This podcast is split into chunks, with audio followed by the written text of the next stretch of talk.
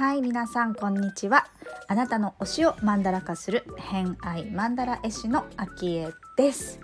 この番組は星読みを交えながらゲストの好きなものを語っていただく番組となっております。今回のゲストは前回に引き続きクッキー講師の三田村ひかるさんお呼びしてるわけなんですけれども今回は第3回目最終回になりますね、えー、ホロスコープご紹介します。月星座が魚座金星星座がお牛座となっております。星読みが好きな人はこの星座の背景にお聞きくださると楽しめるかもしれません。それではどうぞ。わかりました。そうですね。もう一個ぐらい聞きたいかな。えっ、ー、とどうしようかな。この中にで、喋りたいのありますかね。えっとね、友達のおしゃべりと、読書と、手紙を書く、ホームパーティー、ゆるストレッチ。ああ、何がいいかなあ、まあ、でもホームパーティーはあれですね、食べるのが好きってところがきっとある関わってる感じですかね。うんうんうんうん。確かに。あ、手紙かなじゃあ手紙にするかな。手紙はどういう時に書くんですか、手紙は、あの、なな別に何何でもない時に書くんですけど、うん、なんかやっぱり私小さい時にから文通が大好きだったんですよ。でなんか本とかについてる怪しい昔は個人情報とか言われてなかったから、うんうん、なんかあのペンパル募集みたいなやつあったじゃないですか。ああいうのに応募したりとかして、なんか知らない人と手紙のやり取りしてたんですよ。今で言う SNS みたいな感じですよね。そうですね。ねなんかそれで、それでなんか自分の感覚が合う人だけ、うん、趣味が合うとか感覚が合う人だけと、なんか思いのやり取りをするというか、うん、その思いが交差するっていうのがすごく好きで、うん。うん、人の話を聞くのとか、うん、あおしゃべりが好きとかっていうのも、その思いを交換し合うのが好きなんだなっていうところですかね。だからクッキー作りも結局はそれなんですよね。思いを乗せたクッキーが作られていって、それが誰かに届いた時に受け取ってくださった方々によって、また物語が始まっていくっていうところが好きだなって思ってるとこですかね。だから、私の中で発信とかっていうのも結構手紙のやり取りみたいな感じで、で、それがコメントで返ってきたり、DM で返ってきたりとかっていうのが楽しいっていう。だから、手紙をやり取りしてる感じも書く。うん。なので、ブログ書くとかっていうのも、私の中ではお手紙を書いてるみたいな感覚で書いてるっていう。今でも手紙書いたりはしますか？そうなんですよ。今でもしてるんですそれは、え、文通？文通はしてないですよ。さすがに今はね、SNS があるのでね、文通はしなくなったんですけど、うんうん、大事な時は手紙で伝えたいっていう感じ。うん、なので、うんうん、まあ、親だったりとか、友達だったりお世話になったとか、お土産をもらったお礼とか、まあ、そういうなんか、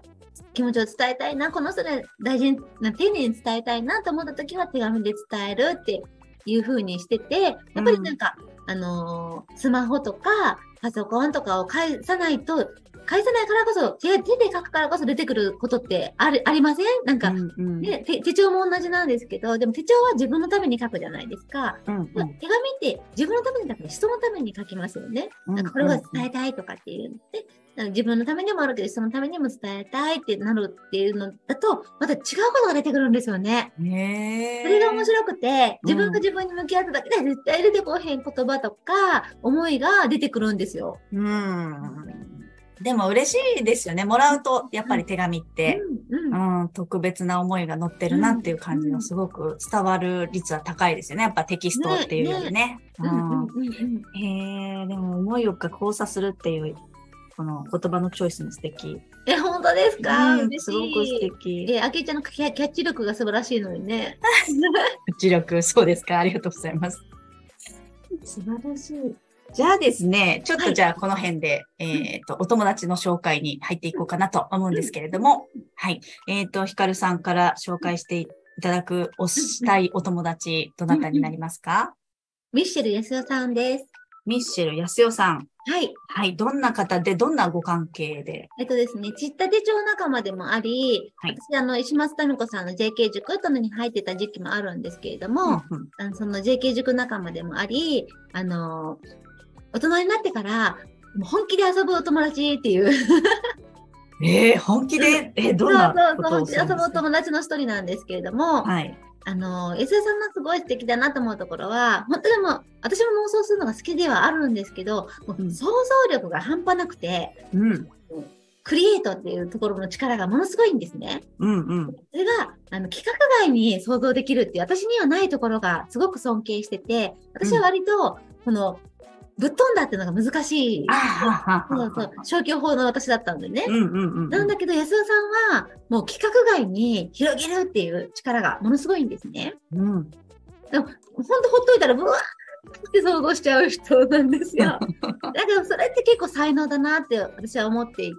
でインテリア、あのコーディネーターなんですけれども、やっぱインテリアって枠があるって思う人が多いじゃないですか。うんうん、けどその枠を広げてくれる、安田さんに関わると役を広げてくれるっていう風な方なんですね。うんうんうん、で私も安田さんにあのヒアリングしてもらって、こうやって、この絵もやあの安田さんこのパース書いてくれたんですけど、うんうん、建築士でもあるので、うんうん、建築士としてもこうやって書けるんですよね。それはな何のイメージこれね、シェアキッチンなんですけど、私の想像、うんうん、私の作りたいなと思ったシェア、今キッチン借りて作ってるので、いつかシェアキッチン作れたらいいなと思ってて、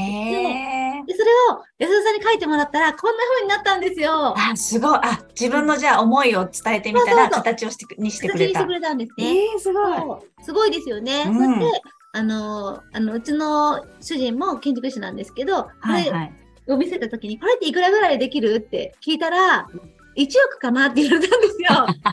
でも、自分で1億の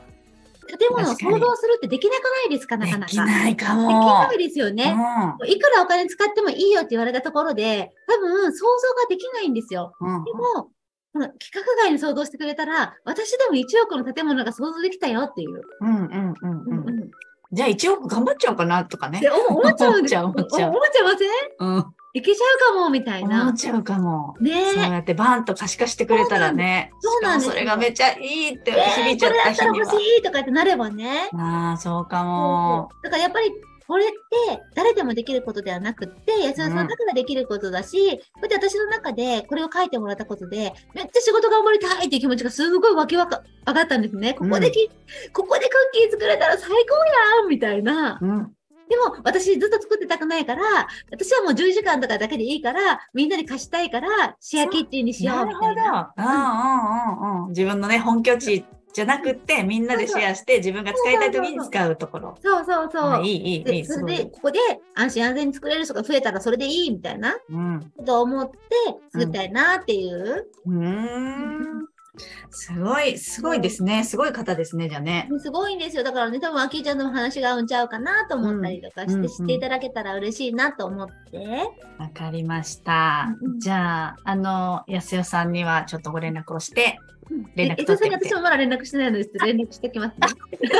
多分、いや、言わないので。本当に？わかりました。多分言わへん人なんでね、あの、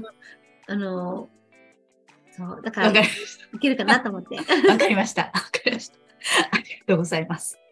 はい。じゃあですね、最後に、えっ、ー、と、今後の活動とか何か告知のものがあれば教えていただくんですけれども、何、かありますか？あ、えっ、ー、と、インスタで私あの発信してるんですけれども、あの、やっぱり私はクッキーの育成講師としてクッキーを作ってる人に向けて発信をしてるんですけれども、でもなんか、あの、クッキーじゃない、クッキー愛じゃないのに私すごい刺さりましたとか言ってくださる方もいたりとかして、やっぱり自分の可能性を自分が信じて、自分がワクワクしながら広げていくっていうのって、なかなかね、できることじゃないんだけど、私自身もできひんかったからこそ、できるようになったあれこれとかを発信したりとかしてるんですね。うん、なので、もしよかったら、インスタの方を見てもらえたらとっても嬉しいなって思ってます。みんなが自分の可能性にワクワクしながら、ママになっても輝けるっていう自分の可能性を無限大に広げていくっていうようなことにお役に立てたら嬉しいなって思っております。わかりました。ありがとうございます。えっ、ー、と、概要欄の方には、ヒカルさんのインスタグラムの URL 貼ってあるので、そこからぜひぜひチェックしてみてもらえればと思います。いろいろあの、クッキーだけじゃなくて、いろんな発信されてますよね。うんうんうん。なんか、はい、あの、見てて楽しいし、自分にこう役立つ情報みたいなものもたくさんあるんじゃないかなと思うので、はい。ありがとうございます。楽しんでもらえればと思います。はい。ということで、えー、今回の偏愛マンダラジオは以上になりますが、大丈夫でした？楽しかったです。めっちゃ楽しかったです。よかったです。うん、ありがとうございます。星の話も聞けて。あ、そうですね。そうですね。うん、まあ、あの、あの、一応収録配信した後で、アフタートークみたいな感じで、私が、その、今回の配信の中で感じたこととかもお話をしてるので、よかったら。えー、そんなのも聞けるんですか？聞けますよ。すごいそういう、そういうスタイルで。すごい。え、その自由奔放なところは私、星に星通りなんですか？自由奔放、自由な奔放なところ、きっと星通りなんでしょうね。きっとね。ちょっとその辺はアフタートークでじゃあお話ししておきましょうありがとうございます。わかりました。はい。ということで、えー、今回のゲストはヒカルさんでした。ありがとうございました。ありがとうございました。はい。はい。ということで、今回の偏愛マンダラジオいかがだったでしょうか？えーと、最後の方にねあのヒカルさんの自由奔放さはどこから来るのかみたいな話があったのでちょっとその辺触れていこうかなと思うんですけれども、まあ、私が個人的にあのこの3回の話を聞いた中とあとホロスコープをちょっと拝見した中で感じたことをお話しするんですけどあの、まあ、一般的にはこう自由奔放さとか天真爛漫さっていうののえー、言葉を聞いた時イメージするのってどの星座イメージしますかね？私はあのやはり双子座さん好奇心旺盛な双子座さんだったりとか、えーと、やりたいって言ったらやっちゃうお羊座さんとかあとはま獅子座さんあたりになんかこうキーワードとしては入ってくるのかなっていうイメージはあとはま自由でいうといて座もありますね。いて座さんも入ってくるかなと思うんですけどえー、自由奔放さなんかあのこの3回の話を聞いてる中で思ったのはこうやったけどすぐ飽きちゃうっていうよりもどっちかっていうと,、えーと、ある程度もう分かっちゃったら次に行きたいとか、まあ、そういうイメージですかねなんか瞬発力的な感じではないなって思っていろいろこうチャートを見てる時にまあ、あのお羊、え、お牛座にステリウムお牛座さんに個人天体が集中していてプラス、えー、月星座が魚座さんこの2つだけでちょっとフォーカスするとどちらもマイペースだなってすごい思ったんですよ。でまあお牛座さんっていうのは牛で分かるようにこう食べ物だったらねこう咀嚼してしっかり咀嚼した後に飲み込むけどもう一回咀嚼し直してまた飲み込んでみたいなことを、まあ、リアルではやると思うんですけど私そのイメージがすごくあって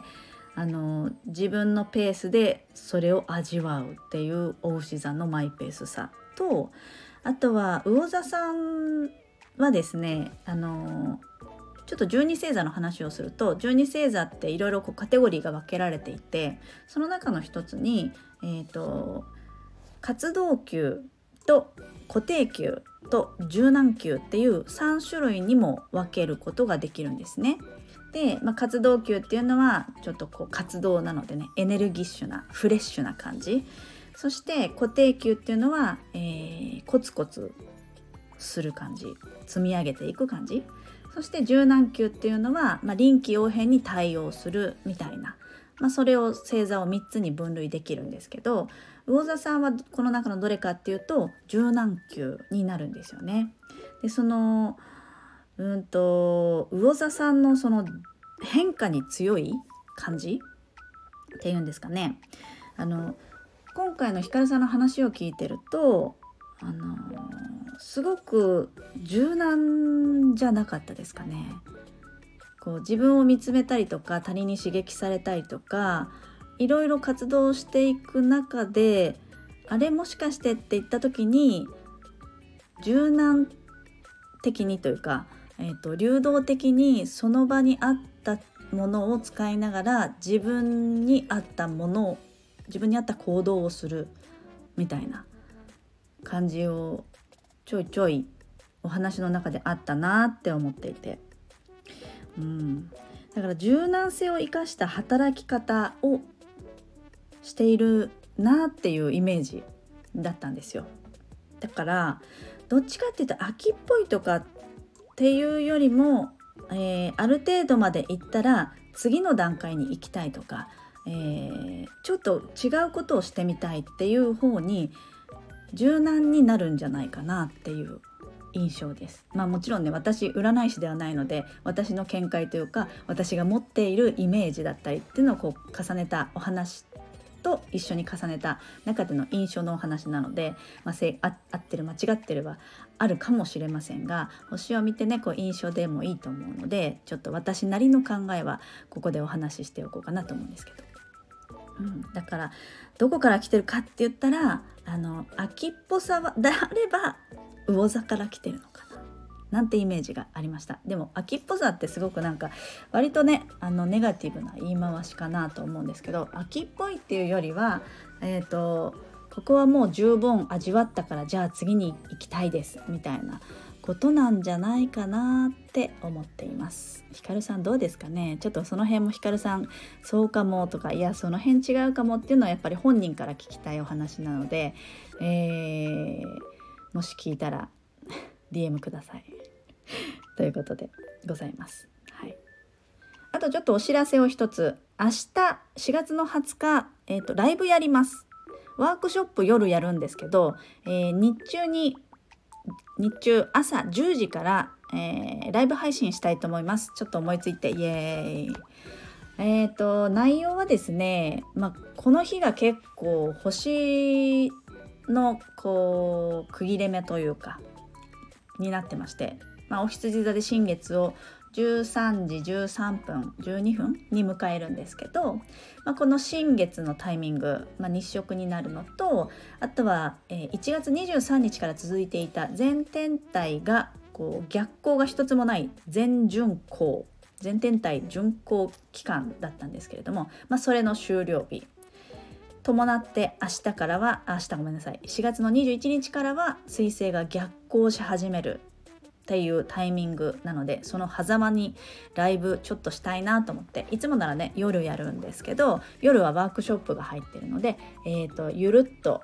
午前中10時からやりたいと思います。もしねあのお休みだったりお耳がお手すきであれば、えー、ライブに来ていただけるとリアタイ嬉しいです。なんかね今の体感だったりとかっていうのもみんなで、えーと、教えてもらえると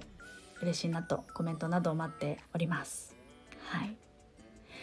ということで、えー、ひかるさんは今日は3回目なので最終回となります。また次回から、えー、新しい方をお呼びしたいと思いますので、そちらも楽しみにしていただければと思います。それでは本日もお聴きくださりありがとうございました。今日も良い一日をお過ごしください。偏愛マンダラ絵師の秋江でした。ではまた。